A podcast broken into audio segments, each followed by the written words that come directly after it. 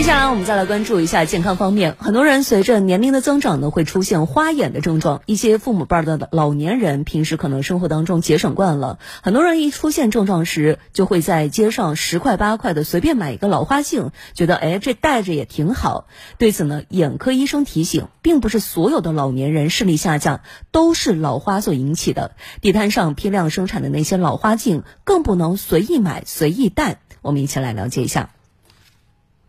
研院了解到，老式成镜，也就是我们俗称的老花镜，一直是眼镜产品中问题较多的一类产品。二零二一年，市场监管总局抽查的九十一批次老花镜产品中，六批次不合格，不合格发现率为百分之六点六。二零二一年，江苏省抽检的五十批次老花镜产品中，三批次不合格；南京市级抽检的三十批次老花镜，也有两批次不合格，不合格率普遍在百分之六到百分之七之间。不合格项目主要是球镜定焦度、柱镜定焦度和光学中心水平距离偏差这三个项目。我们简单来说，其实就是一个度数和一个瞳距的距离。如果说呃老式老式镜的它的这个球镜定焦度不合格，呃或者说它的散光度数就是柱镜度数不合格，老人会出现这个呃视觉疲劳，或者说视觉模糊，也会有严重的话也会出现就是出现流泪啊。这个眼睛疼啊，这种现象的，这样的老花镜不但起不到矫正作用，还会损害老年人眼睛健康。